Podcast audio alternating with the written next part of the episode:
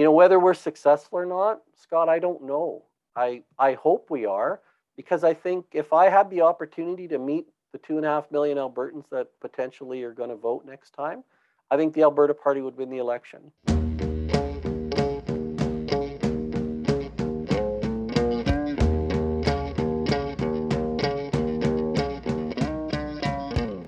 Forgotten Corner podcast would not exist without our listeners.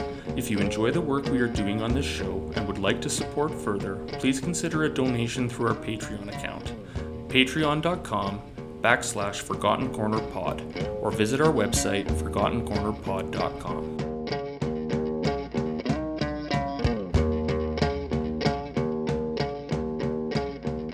Welcome back to the Forgotten Corner podcast. We acknowledge that the Forgotten Corner occupies unceded Indigenous land.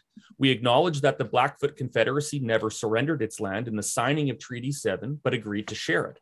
The Forgotten Corner sits on Treaty 7 and Treaty 4 territory, traditional lands of the Siksika, Kainai, Piikani, Stoney Nakoda, and Tsuut'ina, as well as the Cree, Sioux, and Saulteaux bands of the Ojibwa peoples. We also honor and acknowledge that we are on the Métis Nation within Region 3. The Forgotten Corner is a proud member of the Harbinger Media Network. And if you'd like to check out other progressive podcasts from around the country, just click that link that we provide every uh, episode into our show notes. My name is Scott Schmidt. I'm here alongside my co host, Jeremy Appel, who uh, lives in Calgary but is visiting TO this week. How's Toronto, buddy? It's good. Um, I'm quite hungover right now. Um, Were you out with the I, big shiny takes boys last night? I was. Yeah, we we saw some stand up, um, which was great. And uh, yeah, then we got turned down after. on a guest appearance on the show. I see. Oh yeah. Yeah. Um, no, but it was it was really funny. Um, and yeah, I'm actually going to the Jays game this afternoon, so I may have to. Oh, good for you! You're going to get to see uh, Ryu pitch today as they pushed him back till the today. So you actually would have seen Manoah, so you got ripped off, but no big deal. Yeah, I, I was that, I was under the impression uh, I was going to see Manoah. Start, a lot of people but... were, but they went to that six man rotation at the last minute, uh, so it, it happens. Uh, last before we get on with the episode, tell Eric to stay away from vehicles. Hey, it's it's not his it's not his thing, man. Like he should he's a bus kind of guy, I think. So anyway, yeah. Um, you can let well, his Twitter car he he got lucky. His car was unscathed. yeah his car didn't get hit but i mean i feel like it was a little too close to call. Anyway uh, we have a really really great episode today and uh, i don't want to spend too much time chatting before we get to it because i know you've got a jays game to get and we've got a busy uh, uh, a guest with a busy schedule i'm sure and uh, we have a ton that we want to talk to uh, this man about today. So let's let's get right to it our guest this week is no stranger to Alberta's political scene, but our guess is he'd like to carve out a little larger space and stick around for a while. Barry Morishita is the leader of the Alberta Party, a role he took over in September of last year, after having spent the previous five years as the mayor of Brooks and four as president of the Alberta Urban Municipalities Association. We're very excited to welcome Mr. Morishita to the show as we hope to learn more about his vision for his in his new gig, why he chose to take on the role, and what he expects or hopes to see from his party as the 2023 election draws near. Mr. Morishita, welcome to the Forgotten Corner. Uh, great to, to be here. Thanks for the invite. Appreciate oh, I really appreciate you coming out. Uh, I've sort of um, as a newspaper guy in Medicine Hat and you being the mayor of Brooks. And I've seen, you know, we've come probably come across each other's names, each of us a lot over the last uh, over the number of years, but uh, you're really trying to get in the uh, in the thick of it now. So uh, we we figured we better bring you on to the show. But before we do the whole what is the Alberta Party, uh, because that's I think the the message that we want to go with today. Um, the Forgotten Corner does not let a guest in here without uh, discussing who they are, where they're from, and and and and what got them to where they are. So, um, I know your father was born in one of British Columbia's largest and, and last Japanese internment camps uh, before moving to the Brooks area as a child. Um, but you were born and raised in Brooks. Um, can you just talk a little bit about uh, sort of your upbringing in in the rural uh, slash urban community of Brooks? Sure. Sure, yeah. So uh, born and raised on a farm uh, here north of Brooks. Um, did all my schooling in the area. Um, you know, I I've always been kind of interested in this stuff. Uh, basically, from the time when I was like 14 years old, politics has always been something that I could talk about, was interested in, was uh, you know very very uh, interested in leadership and the leaders and what made them different and stuff. Read a lot of stuff. Was really inspired by a social studies teacher actually that uh, came to teach in Rosemary from uh, BC and he's he's uh, been a mentor actually remains a mentor of mine to this day on a, on a number of things. So that's kind of the beginning of it. Uh, i got uh, started a small business right out of uh, started university and then got off got involved in some partners in a business here an auto parts store in brooks and that kind of uh, set the course i got married a couple years later i've got two kids uh, actually my daughter's on city council here in brooks and the other one's an actor and I um, joined uh, committees and those kinds of things as you do. Uh, coached some hockey, got was involved with the community, and uh, out of my rec board experience, that's where I kind of started. Is uh, was encouraged to run for council, so I was like 30, 32 ish or something when I ran. Um, was uh, on for two terms, off for two terms, came back in 2010, and was councillor until 2016 in the by election, and became mayor and um, but I've always been involved in uh, the community in some way, shape, or form, and that's kind of been the, the thing that drives me and what keeps me in this uh, thing they call politics. Now, this is a man who's told this life story a couple of times because he did that in, in, in record time. But I'm going to take you backwards just a little bit because I. uh, I'm really interested in sort of hearing a little bit about what it was like growing up uh, in Alberta. Did your dad ever? Did he have much memory of of the, the, the short time that he did spend in internment camp because I know he was a child when he moved to Alberta yeah. with his family, right? So did he have much memory and did he talk to you about it much at all? Not not not him. My grandmother did though. So my grandmother was born in Canada and, and she went into the camp in uh, when she was about uh, 20ish, I guess would be the age somewhere in there. And um, uh, you know, my dad was born in right at the end of 1945 uh, in December, so that's so he was a baby. And, and my, actually my aunt was too. My aunt who lives in Brooks here, she was also born in the camp. She was born in, in the year following. Uh, and they were there for a couple more years before they moved out. But um, my grandmother talks about it in the ter- in the sense of you know just remembering what it was like uh, to to lose things. But the daily life and stuff, they they very rarely ever talked about what it was like to be in the camp. And it's only my connection as when I became mayor and I really was starting to understand our immigrant community. As you know, Brooks is a very diverse, super community. diverse, yeah. And uh, you know, listening to their stories, that I really started getting reconnected to mine and why those are what what what the importance of that is. And uh, you know, I was struck. I can't remember. I was at a conference on a, on racism or discrimination uh, held in Calgary, and remember being on a panel with uh, a couple of people from the university, or one from a university, one from the city of Edmonton. And I was struck by how important it is to tell the story and talk about it because I'm, you know, literally one generation removed from being an enemy of this country. That's right. And and my Japanese side is three generations deep in Canada. The other half of me, which is English, my mom immigrated, didn't immigrate till 1952, but that's not never the side that's ever been discriminated against. So, you know, that that piece of the story, I didn't realize how important it was until I really became the mayor. And um, one of the things about the Japanese Canadian culture, and, and we're only kind of now telling those stories, you see it a lot more in social media and you see it a lot more in, in, in plays and music and those kinds of things. It's unfortunate because a lot of people that actually lived through it kept those uh, stories um, inside. And uh, I think there's really good lessons there for us to learn going forward.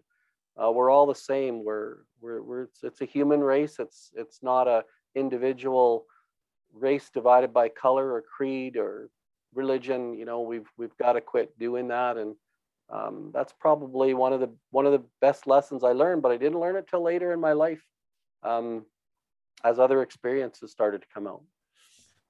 Did, ahead, did you experience um like much racism growing up? Because I mean, you're not. Uh, yeah. Um, you know, I, am not visually. Visi- I don't visually present. You're right. So I've got privilege there, and it's been an interesting fence to run ride on. When I was young, though, definitely, uh, you know, I grew up in a small community, and there were only a couple of Jap- Japanese families.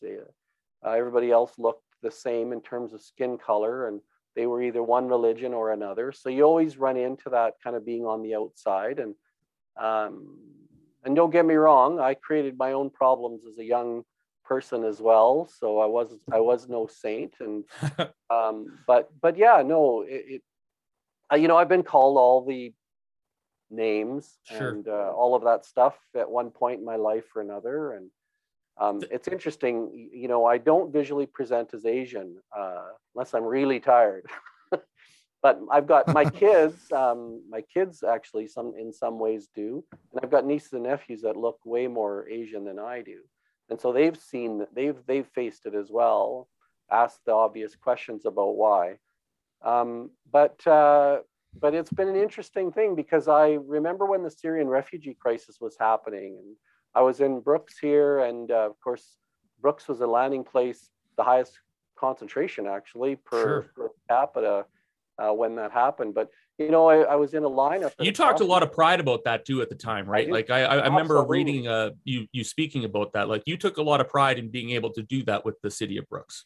Yeah, you know, our our, our place the place has evolved a lot, and it, it just shows you what can happen when people, um, uh, you know, kind of uh, take the blinders off about what separates us, and and and be compassionate and have empathy for people who have gone through the very same things, which is what you see the threads of immigration and refugee crises uh, throughout the ages. Certainly in Canada's young time, they're all born from the same thing and, and the same pressures and the same tragedies. And uh, it's it's uh, it's interesting how all, so many people stepped up to do that. But you know, it's it's it's something that's here, um, and it's something that you face. And when people were asking, well, you know, those they were calling them those Syrians, just like they used to say those Japs uh, back in the 40s, right? Sure. In, in World War II.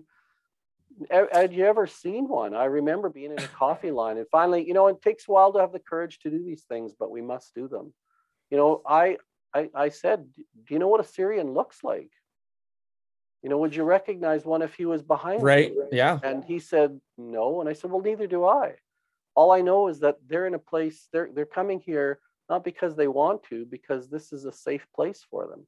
Um, the very first Syrian um, group I met was a, a husband and wife and his, I think he was two years old, his two year old son at the time.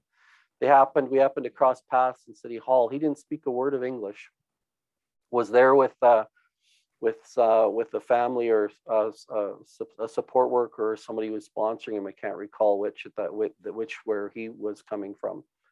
Um, but struck by the fact that they were there, standing up, um, trying to survive. And then I remember seeing them a year later. They were they were all speaking English in a year after Wow. being shoved out of their community by bombs and terrorism. And uh, here they were making a life for themselves uh, in a small southern Alberta town, a million miles in, in every way away from their home. And uh, speaks to the resilience of them and it speaks to their willingness to contribute and uh, that we just don't give, uh, give them enough credit. And we haven't throughout the time in, um, in this country and in the Western world for people who have uh, done so much to make our communities better. And uh, we should be welcoming them with open arms and uh, we should be supporting them every which way we can. What was that like for you? Uh, like I imagine, because you b- born and raised in in Brooks, you spent your whole life there. I imagine when you were younger, it was you know fairly white, uh, um, and now I, I I think it's you know well over a hundred languages are spoken in the city of Brooks. It's an, it's insane. It's an un- unbelievable statistic, and I and it's and it's wonderful for you. What was that? Like, what is that like to sort of watch that evolution from a kid to to now to be part of it at the uh, uh, as mayor and then to also sort of watch the the community that you knew as a kid sort of how it has evolved to embrace or accept this uh, diversity that it's become because there might have been some push at the beginning or or Oh, you know, it was, it was, it's a, it's a challenge. It's a struggle. I, you know, and, and it, it there, there's always the, um, change, change, uh, you know, any anytime we see things different, we we tend to frame them in in a real personal sense. You know, like if we if we have change, what does it cost me? Or and that's how I've heard the the the uh, the argument so many times. Well, you know, changing our culture or changing our ways, or you know, this is costing our our traditions and those kinds of things. But uh, but actually, they they don't. They enrich them. It's like it's kind of like weaving a cloth, and I'm no weaver or sewer by any stretch of the imagination. Uh, always find people who can do that to be quite incredibly talented, but uh, but it's like weaving more color and more interest into the blanket kind of of our community. We and and again, it brought stories out that I'd never heard. Like I said, I've lived here my whole life, and I remember remember uh, having an event in the park in the Centennial Park, just besides uh, City Hall here, and we were talking, uh, just meeting people. I was just meeting people, and we were having a bit of a celebration. I think it was probably for Culture Days or something like that, and and I came across a lady, a, a black lady, who uh, who was standing and dancing and just having a good time. I'd never seen her before, but I, I found out she'd been in Brooks 18 years. And I went, uh, so like, you know, why, you know, and I, I, you know, it's a small town, 15,000 people. Eventually, if you stay here long enough, you pretty much bump into everybody. I never did. But it was interesting that she didn't really feel as safe to be kind of out part of the public opportunities that Brooks was offering until, you know, five, six, five or six years ago, which is, which is again, I think the opportunity, but it's a long, it's a long road from there to from the, where we started to where we are. Uh, we've had a lot of support from uh, private enterprise, the company JBS, as you know, um, they've they've really stepped up in a big way in the last five ten years. Um, uh, we've had uh, BCIS, you know, all of these agencies step up individuals who who at the very beginning were there with no support stepping up and it's just it's taken some time but um, you know i'm really proud of the community we live in and uh, I, I, you know i think there's only better things to come as as uh, as this continues on as they establish families and they they become more and more a part of the fabric of the community. I just think think good things and great things uh, bode for this area for sure. Now, before we go into uh, all things Alberta Party, I want to just hear a little bit about your time at, uh, with the uh, Alberta Urban Municipalities Association as well, because um, that must have been an interesting experience, I would guess. I like. I feel, I guess, from our standpoint here at the show, we feel like municipalities have sort of been, I hate to use the word under attack, but have been had some things downloaded their way, some uh, some some not maybe being have the best relationship with the provincial government that they should. These kinds of things. So can you just talk about your experience sure. with AMA and and how did you find it? And it, it just was it as frustrating was as it feels like it looking from the outside. So I, I think there were two two really big aspects of it. So for for uh, uh, I was on the board for six years, seven years nearly, and and president for four. And uh, on the frustration side, yes, uh, with relations with the provincial government. So I was really part of three, came in as a board member at the tail end of one, and then um, was on the executive for the beginning of the NDP's uh, 2015, and then uh, president for uh, the last two, the NDP and, and the subsequent UCP governments. Um, yes, very frustrating uh, because, you know, we we had some opportunities uh, because municipalities really don't care who is in power. We really don't. We're we're we're we're non-partisan. We know we have to work with who's ever elected, and that's been the methodology of municipalities for a long time. However, as as things have evolved, you know, they've created the municipalities themselves have got their own resources. They've they've gotten more sophisticated in their operations, and we can offer uh, a lot to provincial governments and federal governments in order uh, to do get the job that needs to be done at the community level. And, and we could go through, there's a number of them, right? You know, whether it's policing or development, economic development, social services, all of those things. There's a, a, a number of things that municipalities can contribute to.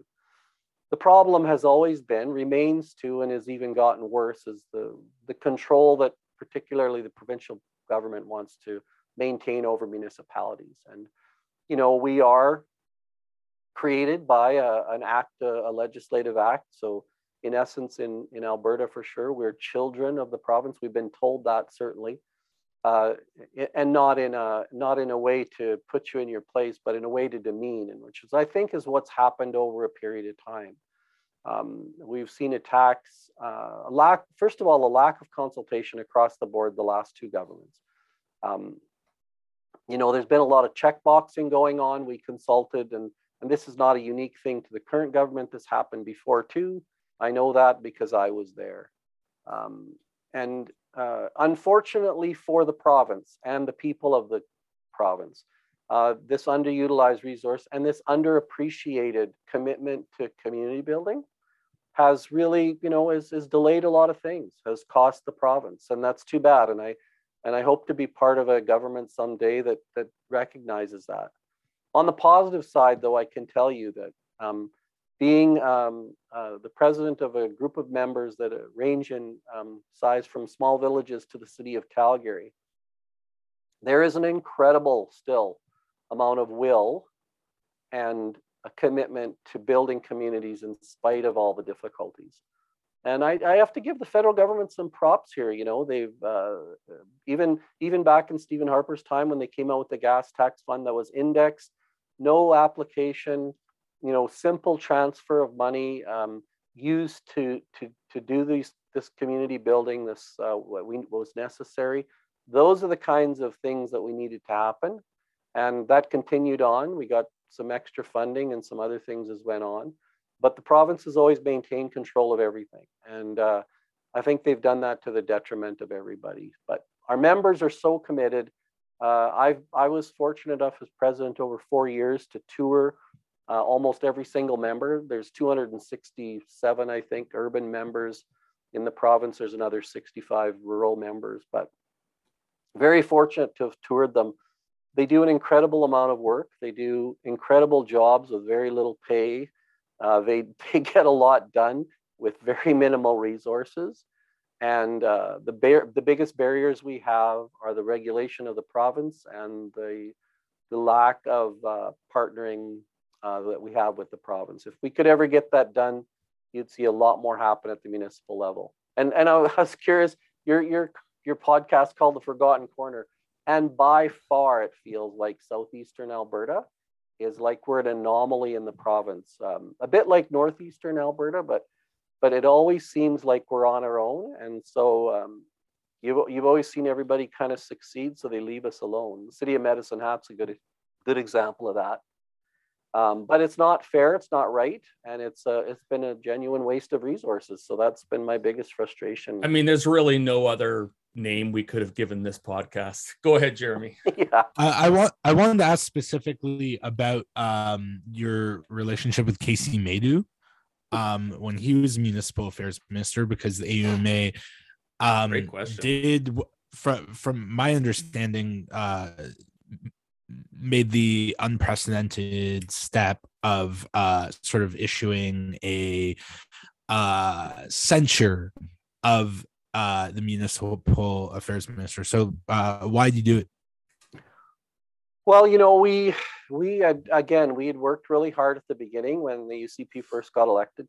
I think we extended uh, a, a lot of olive branches. We I think we talked a lot about possibilities and time after time the the minister uh, refused to listen, um, imposed rules uh, that were um, detrimental, uh, took funding that uh, without consultations, he uh, changed the LA, the, the Local Authority Elections Act without uh, a single, taking a single consideration for what the municipalities were looking for fact, every every change went against what was uh, even the survey they did um, province wide.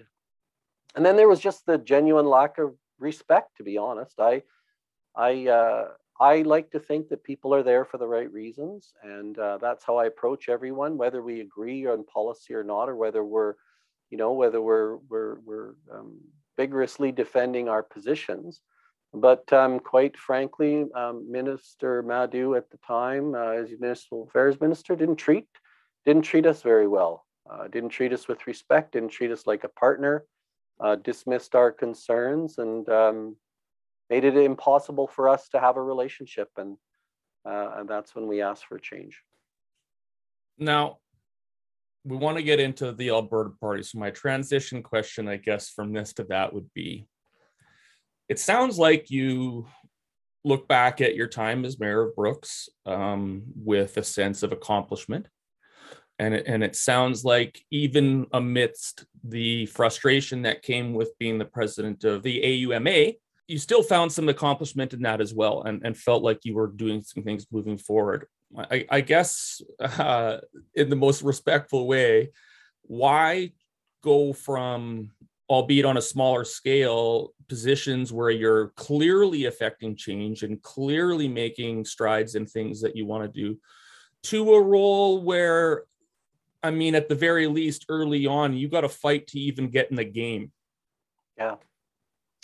That's a it's a really good question, and uh, I it took me a while to get through it. I I, uh, I yeah, I, I loved being the mayor. I mean, it was a great it's a it's a great job. If um, it was, and it was a great job, and I love being part of the AUMA. It was certainly a highlight of my um, political life for sure.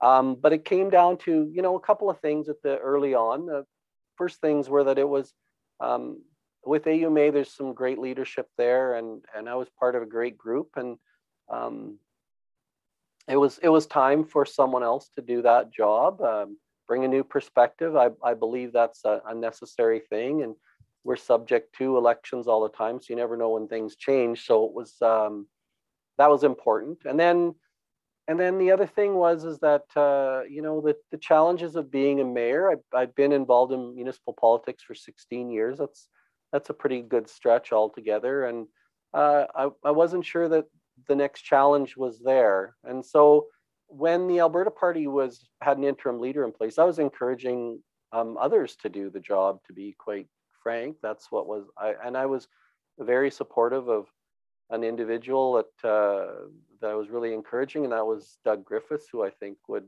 would have been a great leader. And um, but uh, he was inclined not to do that, and uh, you know, we, we he mentioned, well, why don't you think about it? I, I really hadn't thought about it at that point because um, political uh, provincial politics didn't really interest me in the sense that that was something that I wanted to do from where I was and this time in my life and all those kinds of things. Just hadn't.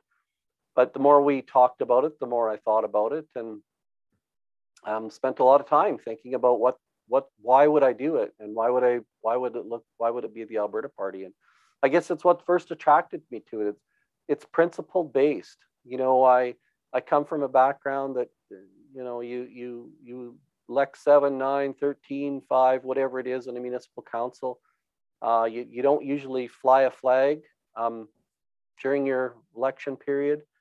Uh, you're known in the community you stand for certain things people know you.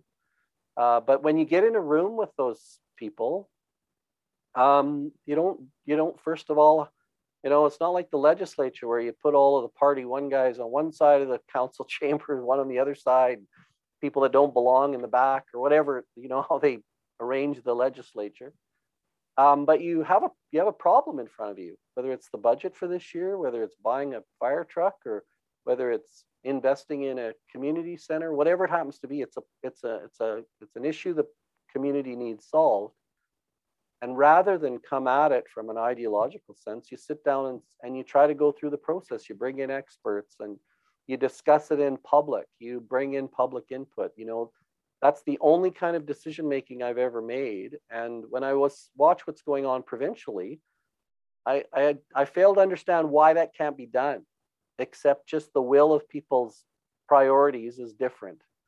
And when I look at the NDP and the UCP, their priorities are really clear. They want to be in power.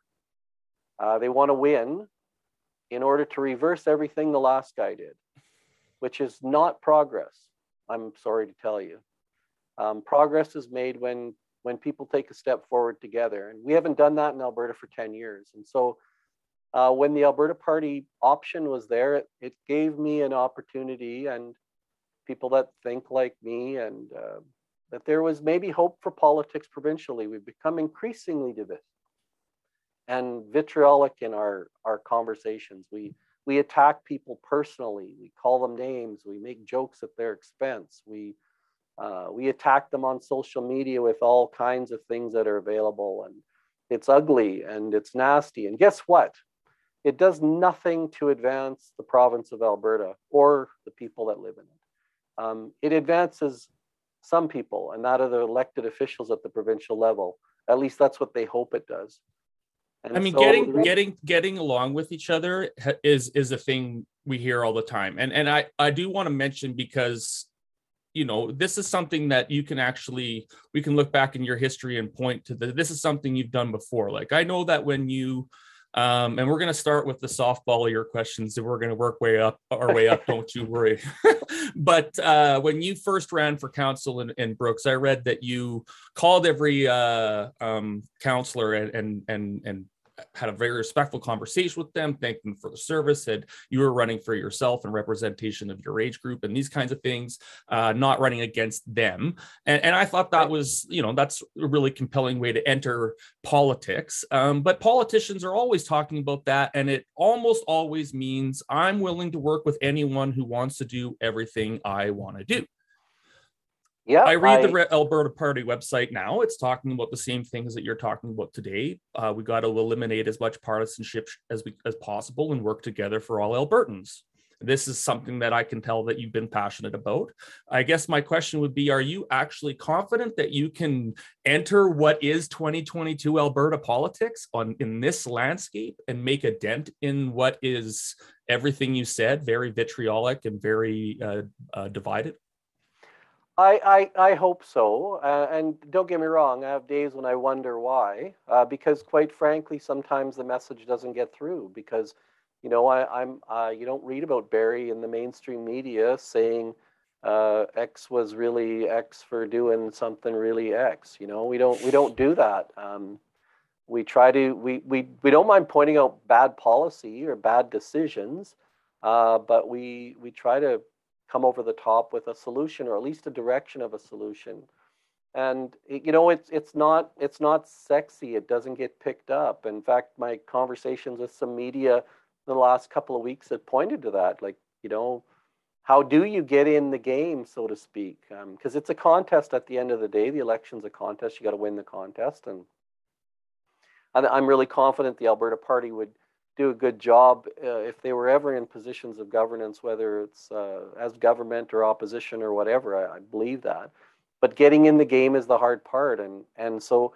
But but but I in in the very soul of me, I believe most Albertans don't really want it. It it serves the purpose uh, of defining people, and because there's no other opportunity for them to be defined. This is what we've chosen uh, the current governments, the current leaders, the current way the last two have gone after elections has been about fear and tactics that scare people and uh, worry them. Um, there's not hope provided here. And I believe that's what people really want. Um, you know, whether we're successful or not, Scott, I don't know. I, I hope we are because I think if I had the opportunity to meet the two and a half million Albertans that potentially are going to vote next time, I think the Alberta Party would win the election. However, that's not a realistic thing. And so you've got to find ways to connect with them. And uh, that's our struggle in a, in, a, in a very small, simple box. That's our struggle is um, getting people to spend a little bit extra time and pass the headline of of uh, of the podium politics that's played now between the two main parties in Alberta and and look at, a place that can actually solve their problems, make them be part of the process again and and and turn Alberta into what it what it what it what the promise was made. It's you know, it's not very long ago when con- Alberta politics were conducted significantly different. And politics is never going to be smooth and perfect, right? It's always going to have bad players, bad actors, bad policy, and self-serving is going to happen from time to time. But if but we've lost the whole sense of what we're here for. Um, we're not. I'm not here because uh, Barry wants to be the premier. I'm here because people need a different approach to politics, and I'm I'm I'm leading that charge, offering that up. And uh, I that's that's that's our challenge and uh, the promise that we make for sure. And are you, are you looking to to like change the party? Because I, I, you know I I remember during the last election, uh, looking at the Alberta Party platform, and for the most part, it wasn't very different from the UCP's. Um, I mean, on like social issues and stuff. I mean, you know, the tone was a lot more moderate, but I mean, it, it's still to me seemed like it was um pretty conservative like, leaning. well, yeah, but like almost like a compromise between the Yeah. old PCs and like the Wildrose. Yeah, no, you know, I, I I get what you're saying, Jeremy. And then again, this is part of the challenge is that you can't. It's really hard to um, uh, get the message through that there is a, a a pathway in the middle, in between these left and you know, in between the the ideologies that we seem to be fighting here in Alberta, in particular. That there's a way to progress uh, through some compromise and through some better uh, governance components. And you know, I I I- I make no I, I make no apologies for the way I want to do it because I think that is the right way to do it. The the problem is yes, that that do you do you end up just standing in the middle, which is why I don't really like the term centrist because centrist means you never move and and you do move. That's the that's the beauty of governing from a different place. So to your point about policies that are you know whether they're they're they're not bold enough or they're not uh, you, you know i i think um i you know i can't speak to the decisions of the past but yeah you know i think you're going to see platform and policy come out that's going to differentiate just quite a bit differently than the last elections and that does mean that there's going to be certain people who who probably wouldn't consider voting for us uh, for that reason and and that's okay i I, I recognize that you know not everyone's going to vote for us. We're going to govern differently, but that that voting for us uh, means that uh, you, you really believe in something. And so I think you're going to see that evolve over the next several months. Uh, we've taken some positions on some things as as as as things have evolved, but uh, you know we're going through a big process of a citizen-led, excuse me, a citizen-led democracy exercise on some big questions about uh, education reform, on health reform, on uh, what, what do we need to do specifically about the curriculum? What do we need to do about revenue in the province? How do we readjust and, and set ourselves up for success in the future? It's going to take some hard conversations about things. People never like to talk about uh, things that might adversely affect them, or certainly initially, or that they might seem that they're going to adversely affect them. But the current road we're going on, we haven't had a we haven't had a hard conversation in Alberta about anything for a long time. We we ride the wave of resource revenue to get us from point A to point B continually, and um, it's kind of funny when even the pundits talk about, you know, the way to get elected is to get lucky, basically, right? You get lucky, and uh, in Alberta, you, you ride the wave of oil prices and you get in, and really is that is that as good as we're going to get in this province? So you know i think we're going to have a lot better uh, more pointed policy going forward jeremy. I, uh, I, I because i think people actually are are a lot more bolder than politicians in a number of ways. So we're hoping to have them very much more uh, part of the process going forward. And and we'll see what we come up with Now we're gonna get pretty policy specific here. Like I'm gonna put you on the policy spot a little bit. I've read uh, across the Alberta Party website, looked at uh, the three phase plan, for example. I've got a couple of questions on things that I saw that I like that you were promising, wondering how you're going to accomplish that. A couple of things that I saw that I'm not sure I agree with how you guys are going about it. We're going to go from there. And then uh, we're Okay. going to hit you with the real hard stuff from the listeners uh, at, at the end here. But um, first things first, uh, this free this this three phase plan to sort of uh, get Alberta back on track. I guess uh, phase one is essentially getting people back to work, jobs. I mean, it sounds like a, a your typical political party plan. We're going to do. Uh, phase two is empower communities. Phase three is to innovate and transition. So my first question um, in the jobs uh, thing, the one thing I saw that I I think I might like is this idea that grant funding or, or, or subsidies or things like this for businesses would be tied to them having to hire. Like like if we give you money to get people back to work you have to put them back to work. I like that. I want to know how it gets accomplished. I want to know how do you avoid employees being hired to get that cash and then laid off once it comes kind of thing. And believe me i don't put that over on on business. Yeah.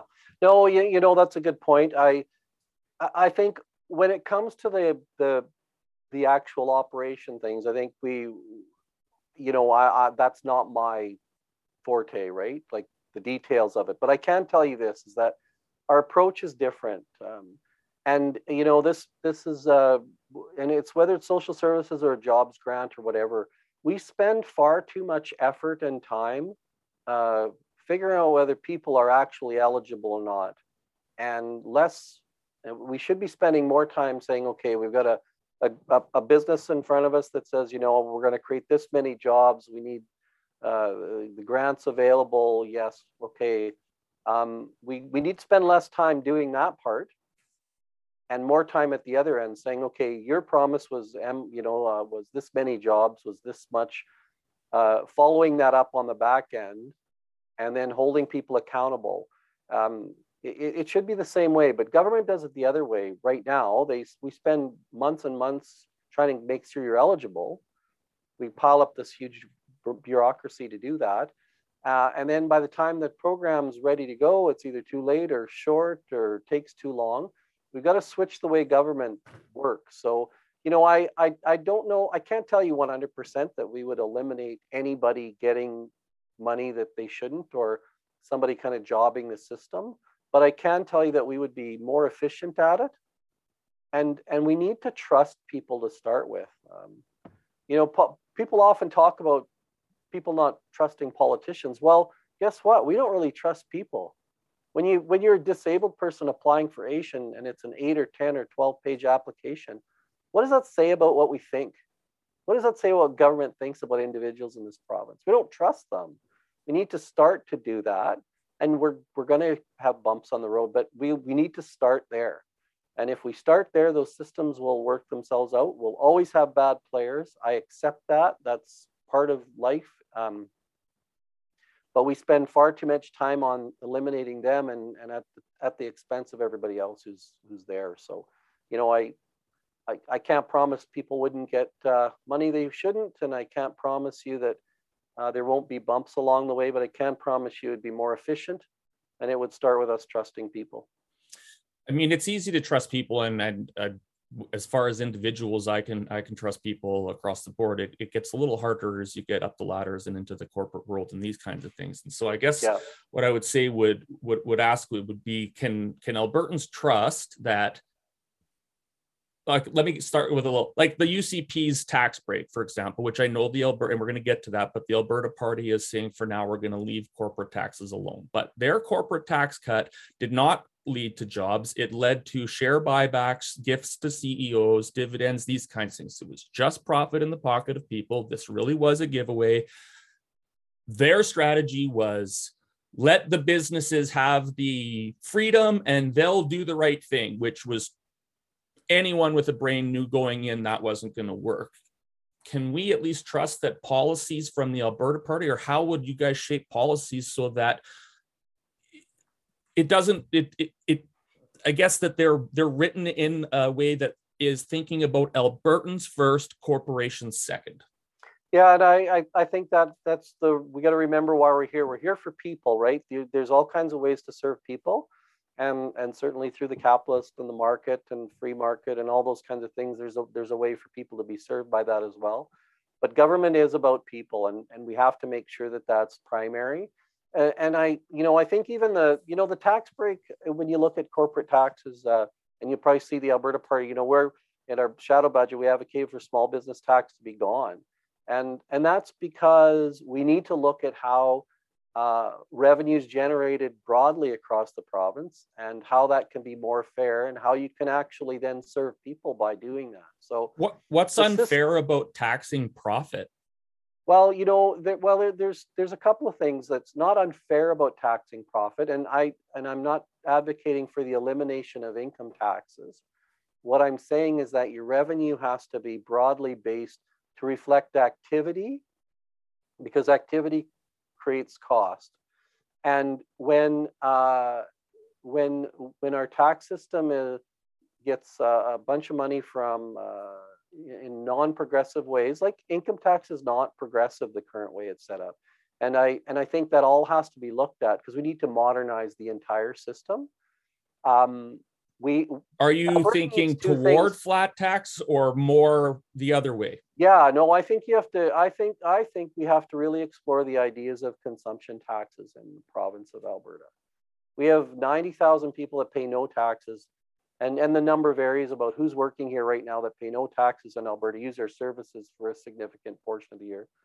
We have a visitor economy where millions of people visit and pay nothing. I mean, in my time as AUMA, I can tell you that the the, the town of Jasper, which uh, uh, good friends there, you know, 4,200 people have to support the infrastructure for 40,000 people, and and they don't get any money, any extra money out of it. They don't get like a uh, a, a tax based on visitors or, or some toll. Um, you know, we, we haven't looked at the way the world has changed, the way costs are created. And uh, so I think we have to take a look at a full examination of that. I, you know, I, people, uh, whether they're corporate, corporations or individuals, I think individuals more early for sure they recognize when they then explain value for money they they accept that there's a cost to all of the things they do um, but when we only strictly talk about one side of the ledger raise taxes lower taxes you know raise expenses lower expenses um, but we never put those together to make sense. You know we do a disservice. So I, I don't think we can segment one piece out and say well we're going to fix it by doing this. You got to look at that whole system and modernize the entire thing. And that means is that you have to again have these hard conversations about doing things differently. And uh, it's been a long time since we've had those. So when it comes to corporate tax when it comes to property tax the education property tax for instance i really have a i have an issue with that. Um, uh, you know when we develop those specifically uh, i think what we have to look at is is what's best for the province and what's best for the people overall and be brave enough to make those changes uh, that's that's what it comes down to and so um, I'm hoping that our as our platform is de- developed, we start to walk our way down towards those bolder considerations because uh, that will make us put us in a better place if we do that. One thing the, about companies, one thing about corporations, they they they pick where it's best for them. They don't go there because they want to make Alberta better. They go there because their corporations serve better in Alberta. And What- so with that in mind, as long as they know the layout of the land and they can make money, as long as they have consistency, uh, and as long as they know what's in the future, um, you know, they're more likely to consider it. Um, paying more isn't the the end all. I've run into lots of companies who are willing to be in a certain jurisdiction because whatever. Um, but consistency is the biggest thing, and that's something that we we really don't have here.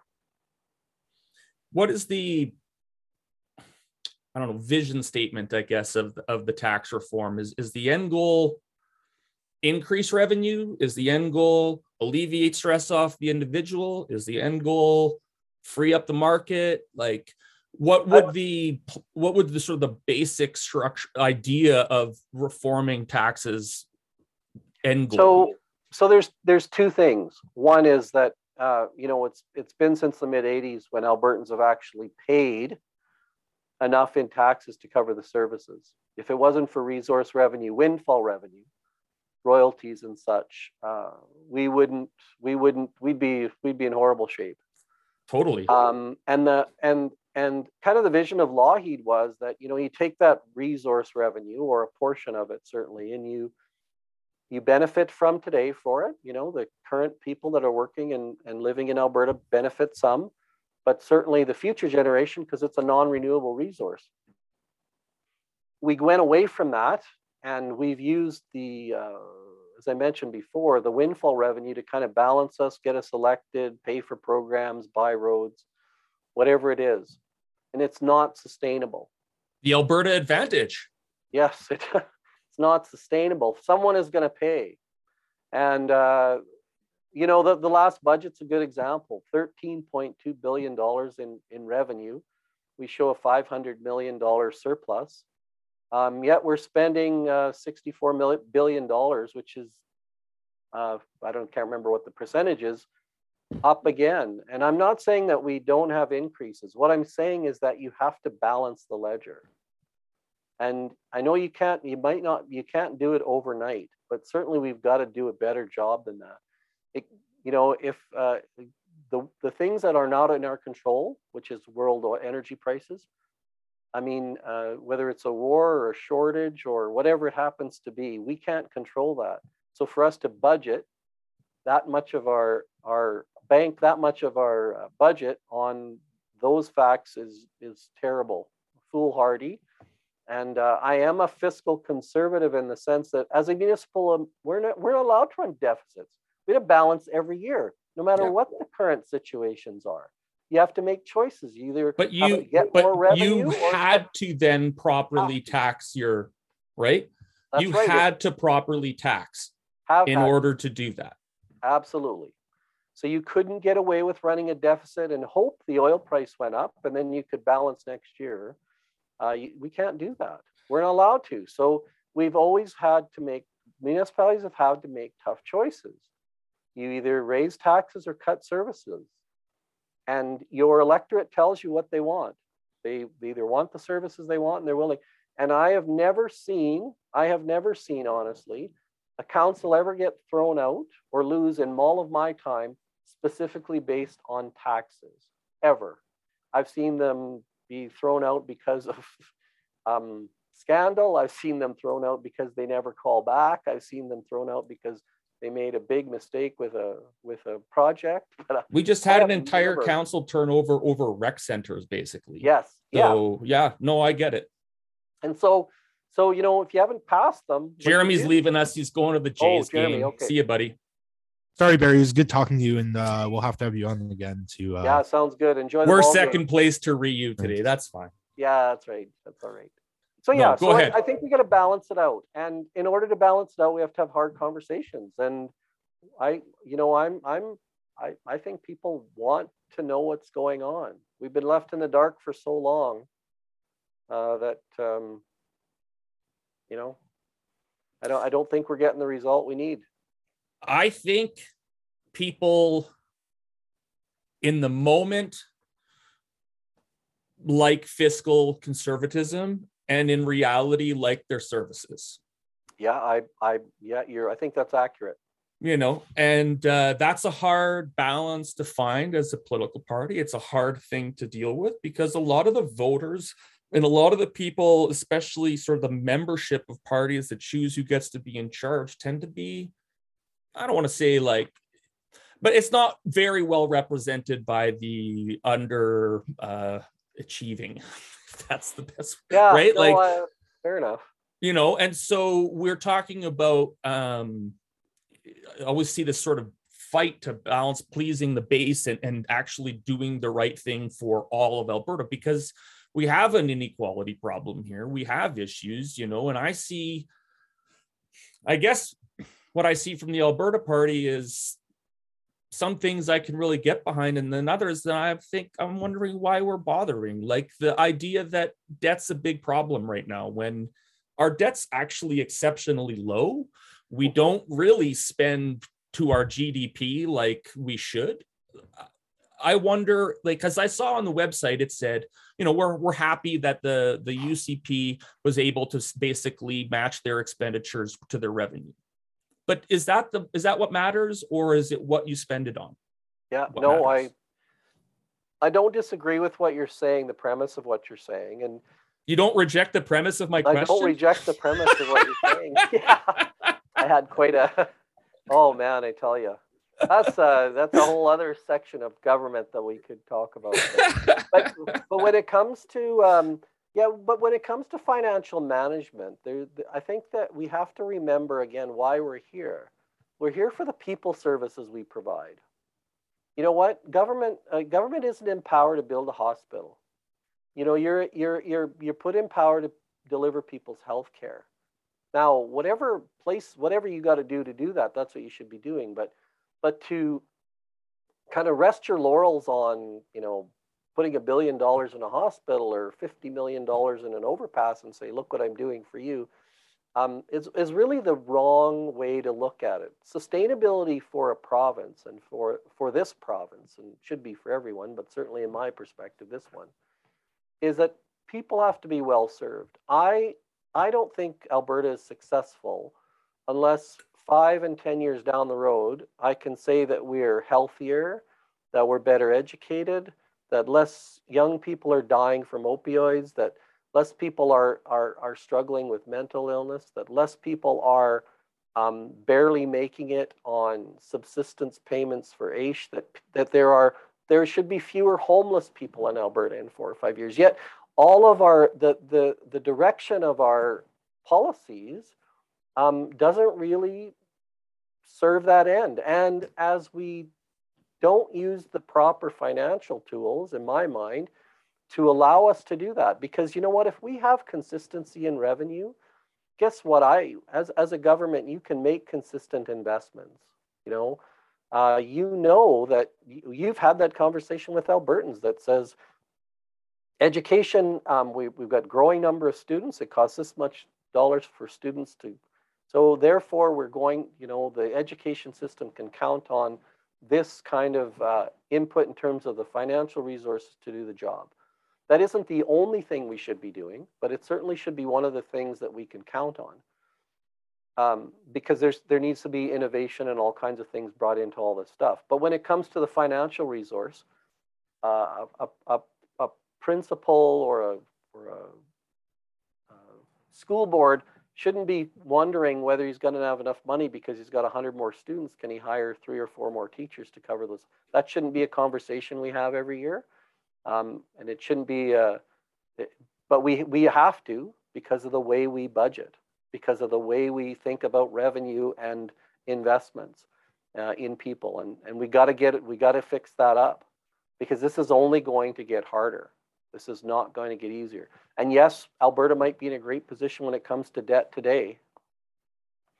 But um, we, we've gone from a, a, position of being extremely uh, in a position to control our own destiny to start to watch that disappear. We're spending two or three billion dollars a year in debt servicing now. It's only going to get worse. So those are the things that led to sustainability that allow to make those regular decisions on the services about people that matter. And if we don't address that in in the system itself, uh, we're we're going to be in trouble. And uh, those base things that serve people are going to be the first to be uh, put to the test, unfortunately. My pushback on that, I guess, would be that uh, we we went out of our way uh, after the boom in '96 to pay off debt. Natural gas actually did that, not oil. Um, yeah. But we our revenues paid off our debt. A lot of people, including myself, would argue that going that two decades later being forced to play catch up with infrastructure, play catch up with education, play catch up with healthcare, forced us into debt again anyway. That balancing the yep. budget just created deficits of not money, but deficits of service, deficits of infrastructure, deficits of, of necessity that we had to deal with two decades down the road. How do you balance doing that while balancing a budget? Tune in next week for part two, uh, which will also feature several questions from listeners, um, putting him through a little bit of a gauntlet. So, uh, looking forward to that. It is that time in our show where we thank those of our patrons who go way above and beyond anything we could ever hope for. To Nicola Dinicola, Chris Sturwold, Dave Bondmiller, Darius Beargard, Farah Chaudhry, and the Big Red Machine. Ray, we love you. Thank you so much to our other patrons and listeners, thank you for tuning in. Um, are we giving pa- are we giving patrons part two more? Yeah, it's on there already. Oh, if you're a patron, you can listen to part two immediately. Anyways, thanks for stopping by, guys. We'll see you guys next week. Take care.